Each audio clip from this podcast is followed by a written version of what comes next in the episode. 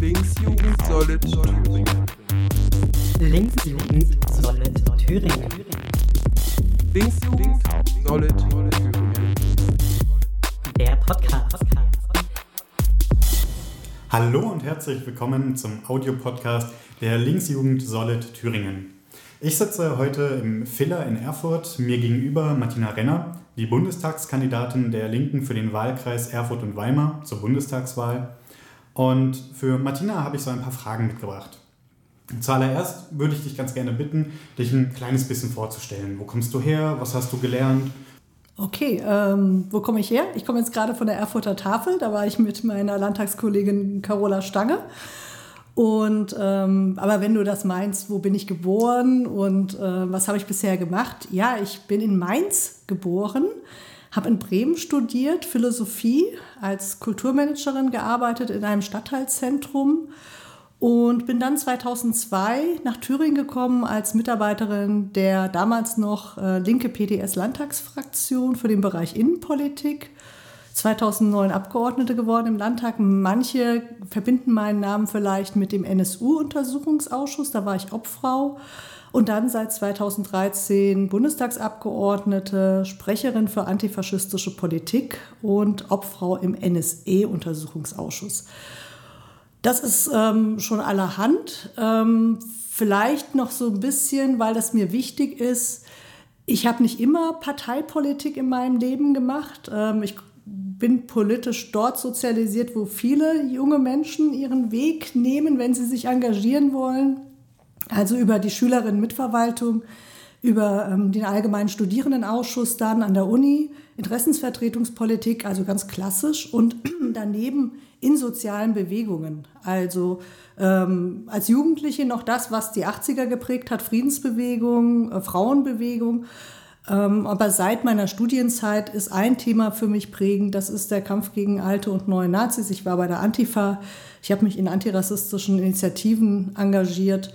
Und auf dem Weg bin ich dann 98 zur PDS gekommen, weil die Partei meinte in Bremen, dass es gut wäre, wenn Leute, die in der Stadt bekannt sind für ihr Engagement, auf der Straße eben auch ähm, zu einer sozialistischen Partei kommen. Und ähm, das war eine gute Entscheidung. Vielen Dank für die lange Ausführung. Genau den letzten Punkt wollte ich dich eigentlich auch noch fragen. Was du vorher gemacht hast, was mhm. du dann ab 2002, richtig? Mhm, in Thüringen genau. gemacht hast, alles schön und gut.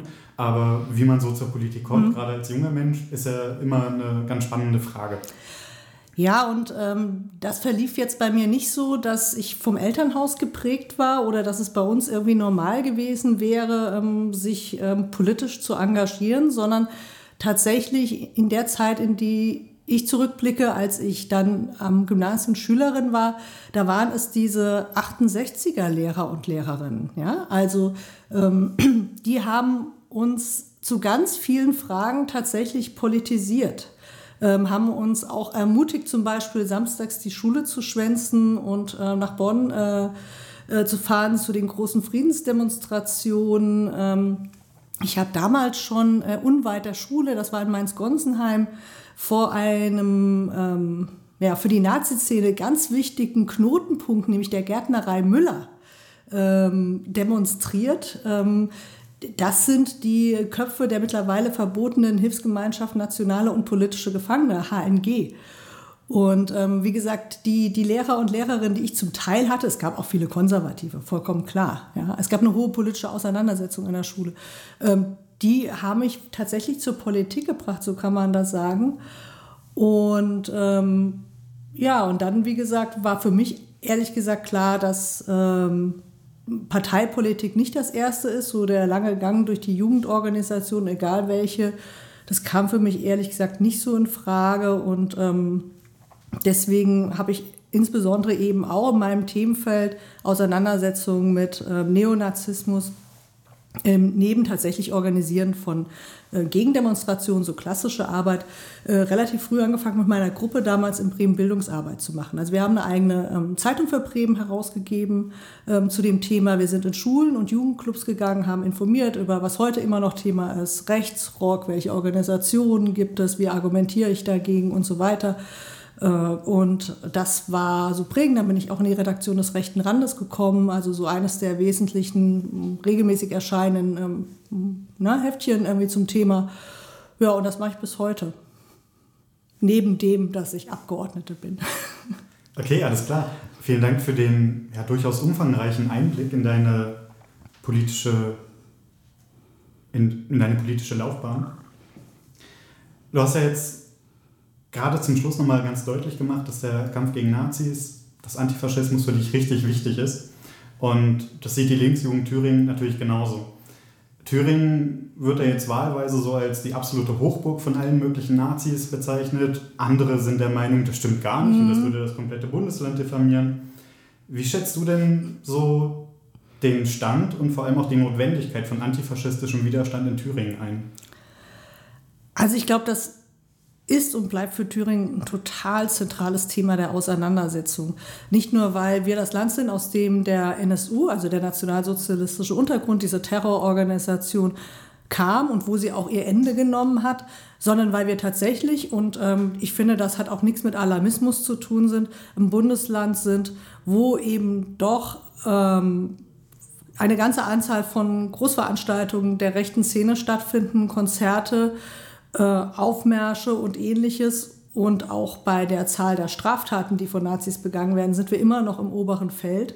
Und das kann man überhaupt nicht wegreden, sondern das müsste ehrlich gesagt dann eher Anlass sein zu sagen, okay, dann müssen wir auch unsere Aktivitäten weiter hochhalten oder vielleicht sogar noch verstärken, weil wie gesagt, was wir zuletzt hatten, ein Thema Nazi-Konzert und zwar von militanten Teilnehmern, ja, ganz klar mit Bezügen auch zu Platten Anna, diesem verbotenen ähm, ähm, elitären, auch Nazi-Musiknetzwerk. Das findet man so in anderen Bundesländern auf den ersten Blick nicht. Und wir haben auch eine Riesenanzahl von Nazi-Immobilien, die ganz unterschiedlich genutzt werden. Äh, zum Teil als äh, Veranstaltungsort für ähm, Konzerte, aber auch wenn wir an Gutmannshausen denken, ähm, eine große Liegenschaft, wo insbesondere äh, quasi ein Think Tank im Bereich ähm, NS-Verherrlichung, Revisionismus und so weiter, also Holocaust-Leugnung, ähm, seinen Platz gefunden hat. Und das zeigt schon das ganze Spektrum. Wir haben also diese ganz klassischen NS-Bezugs-Nazis, ähm, teilweise auch Altkader, also da reden wir wirklich also dann tatsächlich auch von ja, Senioren-Nazis, ja, und wir haben bis hin in den Bereich da, wo insbesondere junge Menschen angesprochen werden, in den Nazi-Musikszene in Thüringen, alles und dazu eine gewalttätige Szene. Ich erinnere nur an den letzten Angriff hier in Erfurt auf das autonome Jugendzentrum. Also eine permanente Situation, dass Angsträume immer noch da sind, wo ähm, ob das jetzt Migranten oder Migrantinnen sind, nicht rechte Jugendliche, Obdachlose oder wer auch immer in den Fokus gerät irgendwie, weil er nicht in das Nazi-Bild passt, irgendwie ähm, Gefahr laufen, tätlich, körperlich attackiert zu werden. Das ist Realität in Thüringen. Das ist auch ein Déjà-vu der 90er Jahre und deswegen äh, müssen wir jetzt wieder ran, genau die Auseinandersetzung zu führen wie ehemals und ähm, vielleicht sogar noch entschiedener. Gut, du hast jetzt schon ein Thema angesprochen, das Rechtsrockkonzert oder die mhm. Rechtsrockkonzerte, äh, den Angriff auf das AJZ, dass es Angsträume gibt.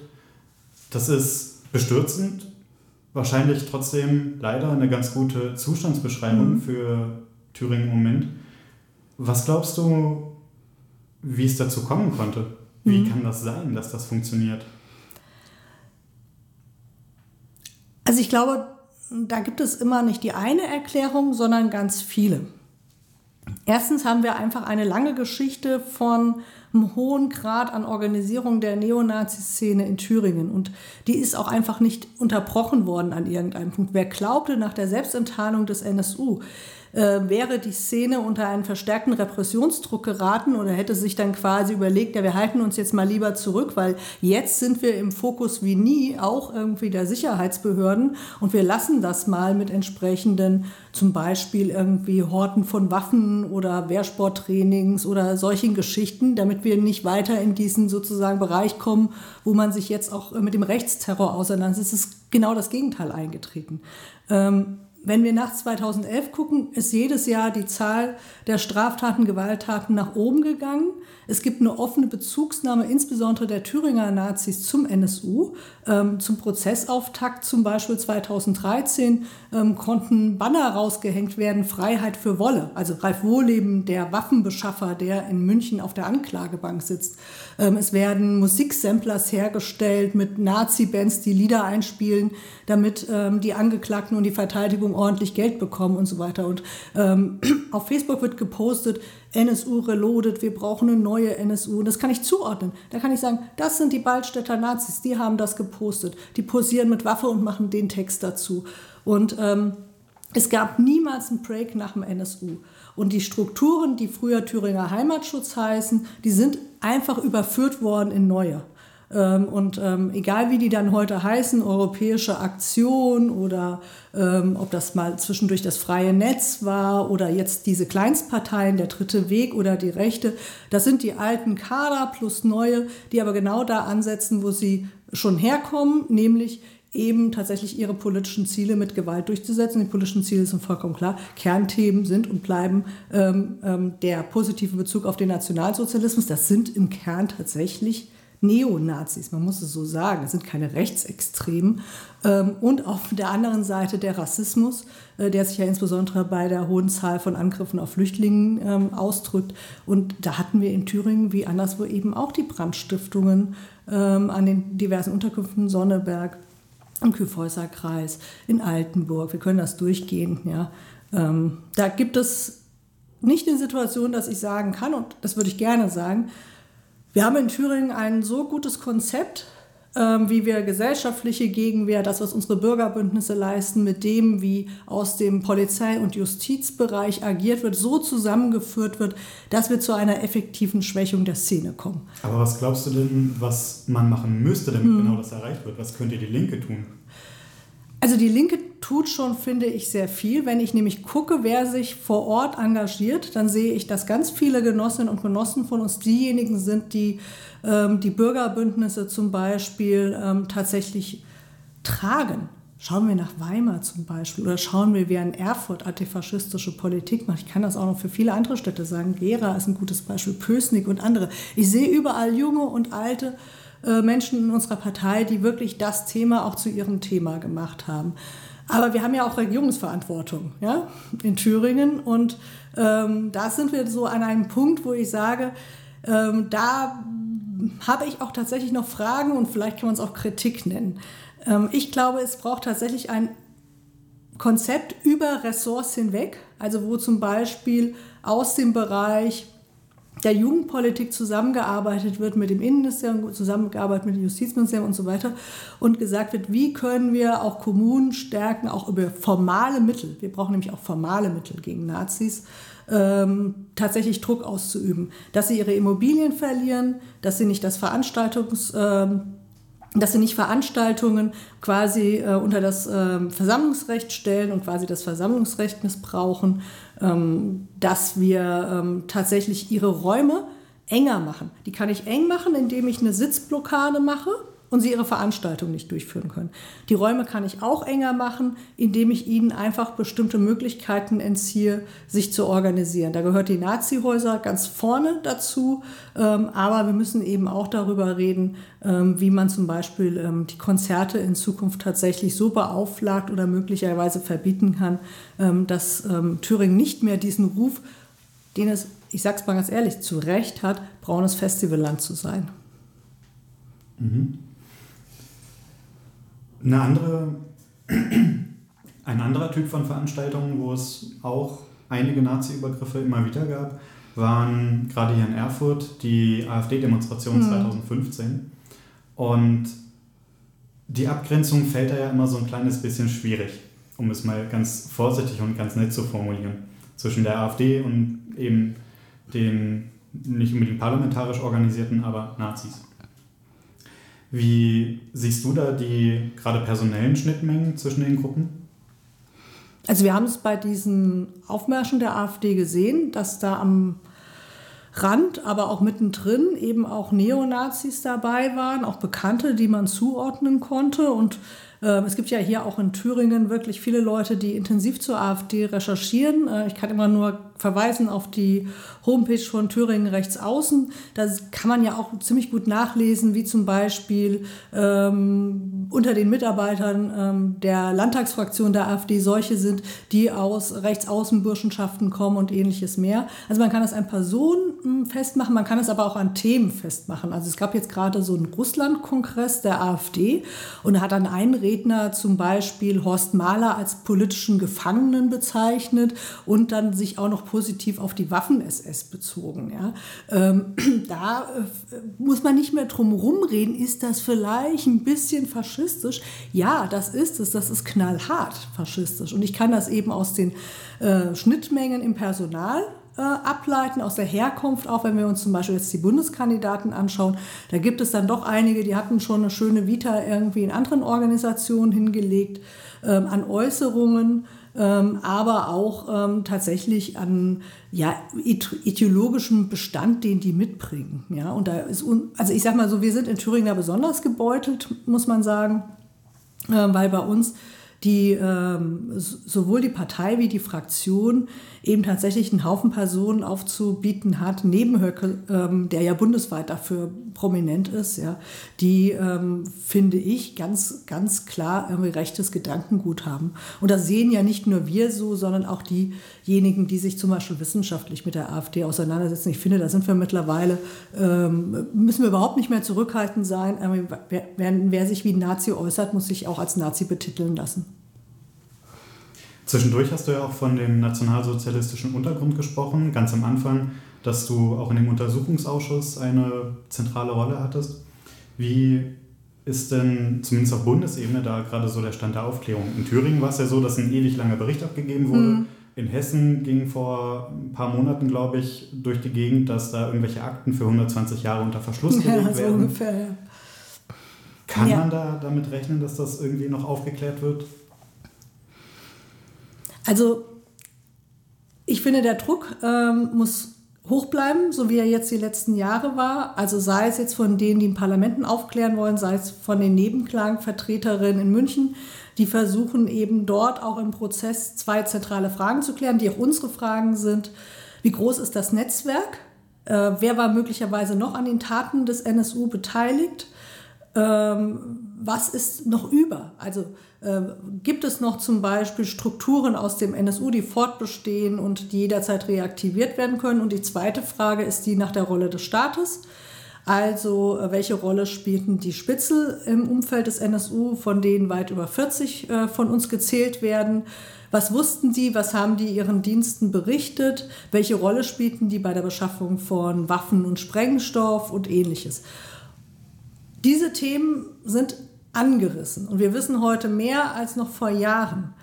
Aber wir haben eben auch eine große Gegenerzählung ähm, und die wir knacken müssen. Und das machen wir gemeinsam ähm, mit denen, die sich im Parlament engagieren, mit denen, wie gesagt, die in München auf der Bank der Nebenklage sitzen, aber auch die, die den Prozess beobachten, wie NSU Watch und die ganzen Leute, die in der antifaschistischen Recherche sind, äh, weil die Gegenerzählung wird jetzt immer stärker. Die Gegenerzählung sagt, das waren drei Leute, Trio, ja, das ist so wie der Einzeltäter beim Oktoberfestattentat. Und dann gab es so ein paar Helfer, die wussten aber auch nicht so richtig, für was das ist, ja. Und wir können die Geschichte jetzt mit dem Urteilsspruch in München im Herbst abschließen. Und Beate Zschäpe, naja, die hat auch eine schwierige Persönlichkeit und Kindheit gehabt. Ja, und diese ganzen Entlastungs- und Entschuldigungsgeschichten, die kommen wieder. Die kennen wir alle in der Auseinandersetzung mit Neonazis. Und da müssen wir jetzt gegenhalten. Ähm, und das kann auch noch Jahre dauern. Also die Auseinandersetzung, ähm, dass das Oktoberfestattentat kein liebeskranker Gundolf Köhler äh, verbrochen hat, ja? sondern dass dahinter die Wehrsportgruppe Hoffmann als damals relevanteste und best ausgerüstete ähm, rechtsterroristische Organisation stand. Die läuft dieser Auseinandersetzung seit 37 Jahren. Und die ist noch nicht entschieden. Und da wird gebohrt und gemacht und getan. Und auch ich engagiere mich in der Frage. Und so wird es beim NSU auch laufen. Wir müssen da dranbleiben. Ähm, und das werden wir auch. Und äh, das sind diese Untersuchungsausschüsse kleine Stücke, Ähm, aber wir arbeiten in einem größeren Netzwerk an dieser Frage. Und ohne das Zwischenspiel auch zwischen denen, die investigativ arbeiten in dem Bereich und uns und so weiter, wären wir gar nicht so weit wie heute, wo wir sagen, ähm, wir glauben, dass der NSU weitaus aus mehr Personen, mindestens 20, bestanden hat und äh, die gehören alle auf die Anklagebank. Plus ihre Helfer in den Diensten, in den Geheimdiensten und wo noch eben. Geheim, Geheimdienst ist ein gutes Stichwort. Immer wieder thematisiert wird ja auch die Rolle des Verfassungsschutzes in dem gesamten Komplex. Wenn die Linke nun stärker als mhm. bisher in den Bundestag einziehen würde, wenn es vielleicht tatsächlich zu einer Regierungsbeteiligung der Linken kommen sollte, glaubst du, dass dem Verfassungsschutz dann genauer auf die Finger geschaut werden kann, dass da mehr Informationen rauskommen können? Ich glaube, wenn es ähm, zu Rot-Rot-Grün im Bund käme, würden wir nicht in einer Legislatur den Verfassungsschutz abschaffen. Ja? Dafür Aber das ist, das, das ist, das steht in unserem Programm, klar, und das ist unser langfristiges Ziel. Aber wir können an drei Stellen tatsächlich drehen und ich glaube, die sind auch zentral. Zum einen im Kern dessen, was die kriminellen Aktivitäten des Geheimdienstes, insbesondere des Inlandsgeheimdienstes, ausmacht, ist ähm, der Einsatz von Spitzeln. Das haben wir am NSU, das können wir auch an anderen Themen wirklich nachgewiesen, ja, wie ähm, die äh, Spitzel ähm, dazu genutzt wurden, von den Geheimdiensten die Szene zu stärken ja, indem man sie vor Strafverfolgung geschützt hat, indem man zugesehen hat, wie sie sich ähm, bewaffnet haben, indem man sie teilweise sogar dazu animiert hat, sich so etwas zu besorgen, indem man sie freigestellt hat von Erwerbsarbeit. Das waren hauptamtliche Neonazis. Die hatten den ganzen Tag Zeit, ja, sich mit anderen Nazis zu treffen, in Europa rumzukrusen und große Organisationen wie Platten Anna aufzubauen. Der Skandal, der ziemlich untergegangen ist, der war vor einigen Wochen durch die Medien gegangen. Der Chef von Platten Anna Deutschland, also der Division Deutschland, also der zentralen europäischen militanten äh, Organisation mit ihrem rechtsterroristischen Uncombat 18. Drei Nagelbombenanschläge in London. Ja. Der Deutschlandchef dieser Organisation, Stefan Lange, war langjähriger Spitzel des Bundesamtes für Verfassungsschutz. Ja. Das heißt, die haben diese Organisation nicht ausgeforscht, die haben die geführt. Die haben die möglicherweise sogar aufgebaut. Und das ist kriminell. Ja, weil sie eben nicht Sicherheit geschaffen haben, sondern Gefahren hergestellt haben. Äh, und ähm, deswegen, das Spitzelwesen ist der Dreh- und Angelpunkt. Und ich finde, die erste Forderung muss sein, ihnen dieses Instrument aus der Hand zu nehmen. Ähm, dann können sie immer noch viele äh, Sachen machen, die wir schwierig finden. Ne? Also ähm, Telefon überwachen, Wohnraum überwachen, Peilsender setzen, Leute observieren und alles Mögliche.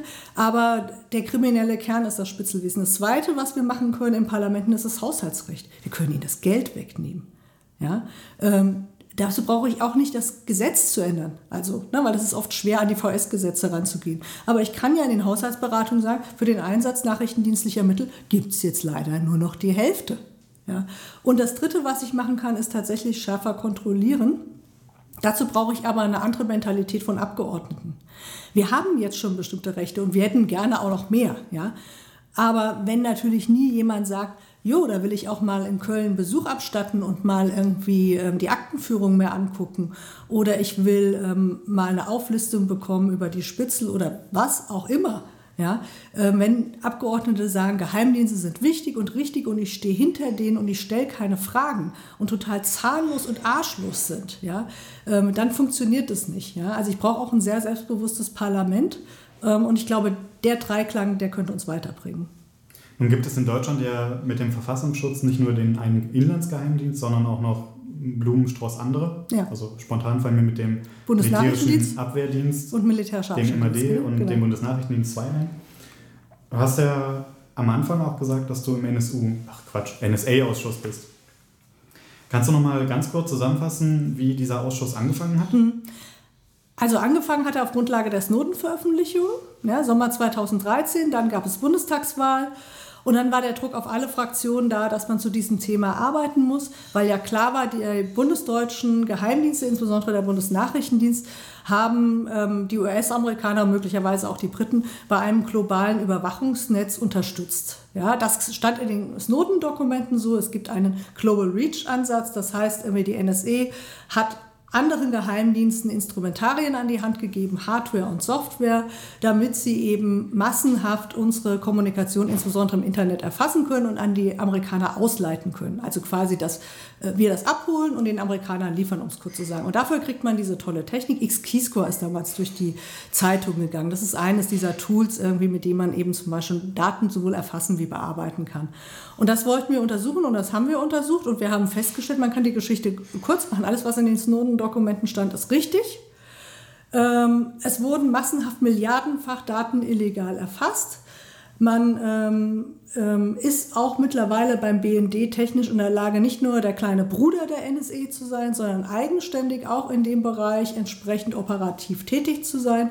Und das meiste, was wir festgestellt haben, ist ähm, tatsächlich in einem Bereich, wo es rechtswidrig war. Das sagt auch die Bundesdatenschutzbeauftragte in Klammer CDU. Die hat auch zwölf Rechtsverstöße zu der Kooperation mit der NSE festgestellt. Das heißt, unser Fernmeldegeheimnis wurde gebrochen. Ähm, das heißt, der Datenschutz wurde missachtet. Ähm, das heißt, bestimmte Regularien zur Datenerfassung, ähm, wie zum Beispiel, dass man Dateianordnung braucht. Also man kann nicht so eine große Datei mit Milliarden Daten betreiben, ohne dass man die vorher mal sagt, zu welchem Zweck ist sie, äh, warum werden die Daten eben gespeichert, wie lange und sowas. Und an all das hat sich der Bundesnachrichtendienst nicht gehalten. Ja? Und jetzt kommt die Geschichte, die wir aus dem NSU kennen. Ja? Was ist passiert? Na, beim NSU ist Fromm damals als Chef des Bundesamtes für Verfassungsschutz gegangen. Beim NSA ist äh, Gerhard Schindler als Chef des Bundesnachrichtendienstes gegangen. Und das ist die abschließende Erzählung. Ja? Also mehr ist nicht passiert. Ja? Ähm, niemand von denen, die für dieses rechtswidrige Handeln äh, Verantwortung tragen, bis hoch im Bundeskanzleramt, wurde dafür belangt, strafrechtlich oder disziplinarisch. Ähm,